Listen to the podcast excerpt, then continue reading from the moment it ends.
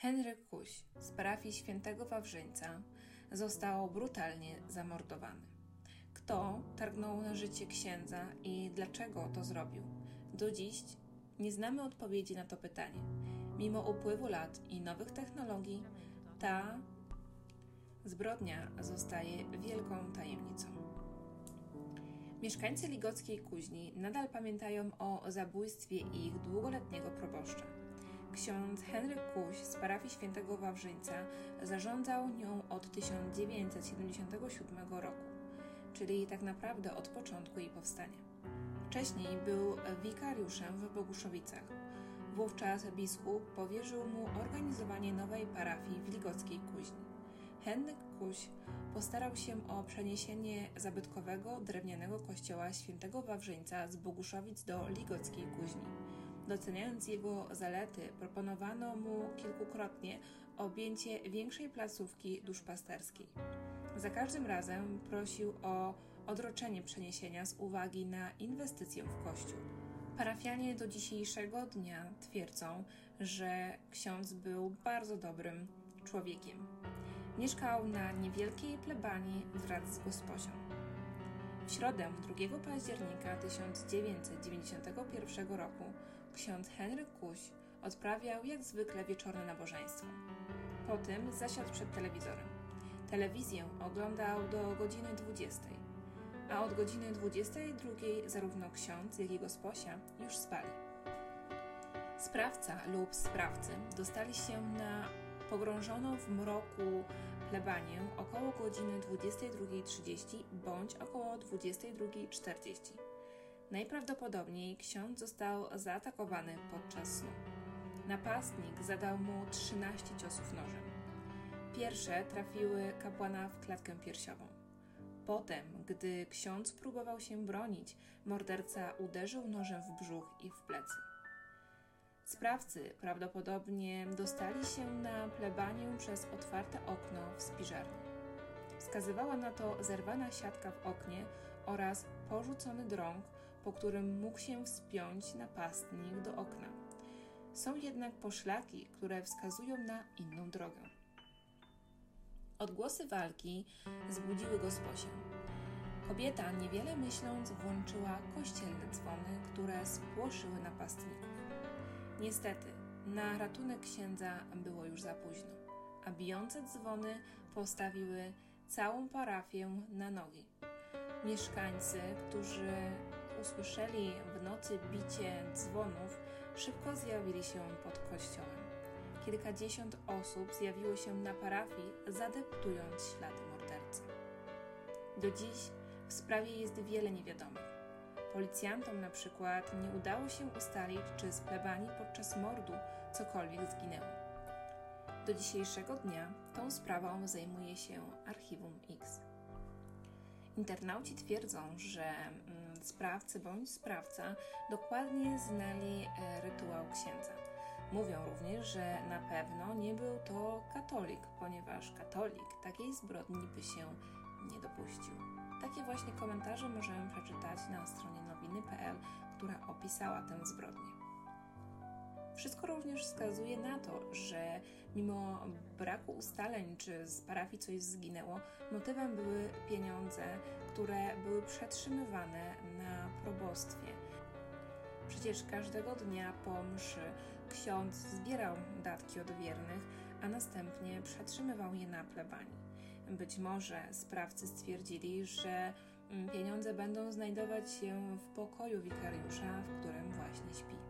Natomiast inni internauci wspominają, że ksiądz wszystkie pieniądze, które miał, ładował w ten remont kościoła. E, dlatego również są takie wątpliwości, e, czy aby na pewno on mógł jakąś większą gotówkę przetrzymywać na parafii. Ksiądz na plebanii, na probostwie nie miał na pewno żadnych wrogów. Wszyscy, którzy z nim współpracowali, wspominali go bardzo ciepło.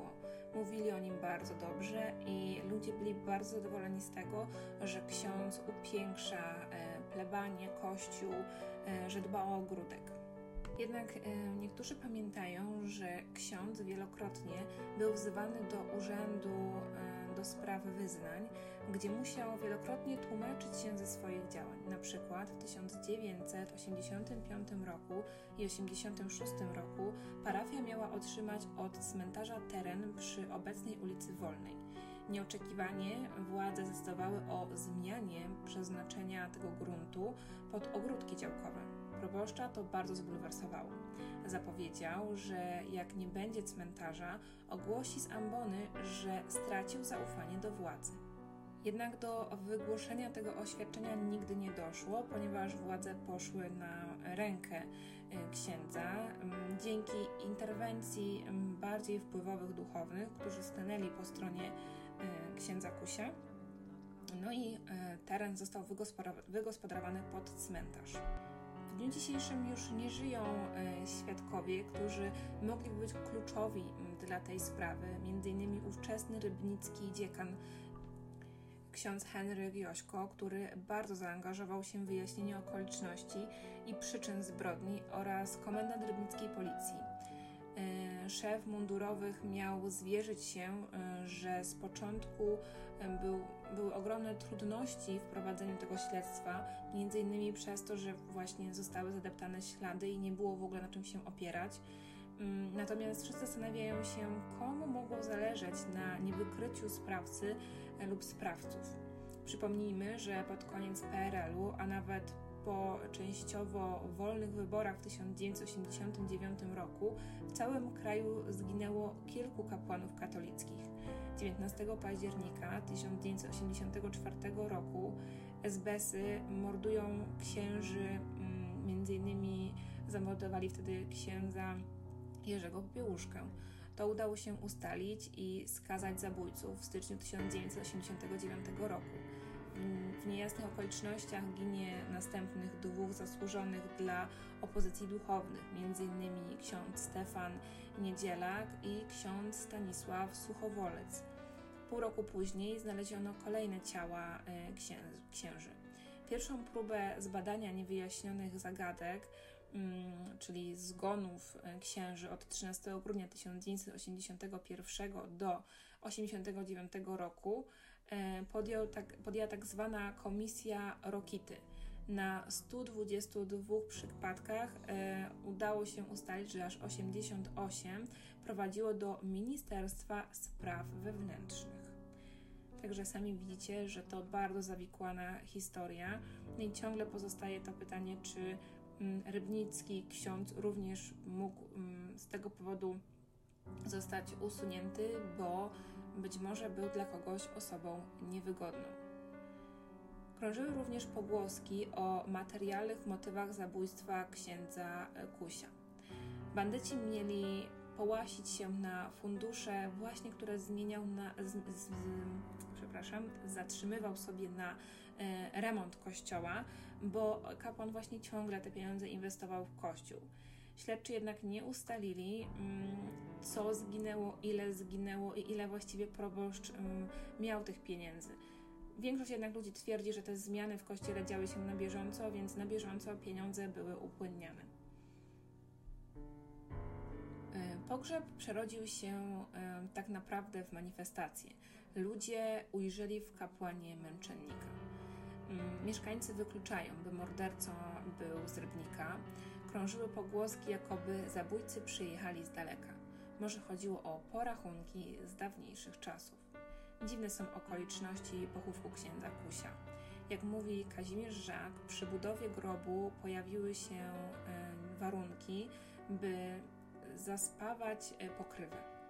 Decyzję przekazał ksiądz dziekan Henryk Jośko, który tajemnicę zabrał ze sobą do grobu, ponieważ zmarł w 1997 roku i nigdy wcześniej nie wyjaśnił, dlaczego e, padła decyzja o zaspawaniu tego grobu. Czy mm, ta historia zostanie kiedyś rozwiązana? Mam nadzieję, ponieważ sama jestem z Rybnika i chciałabym mm, dowiedzieć się, co stało się tej feralnej nocy i kto był w to tak naprawdę zamieszany. A dzisiaj dziękuję już Wam za wysłuchanie podcastu i zapraszam Was do kolejnych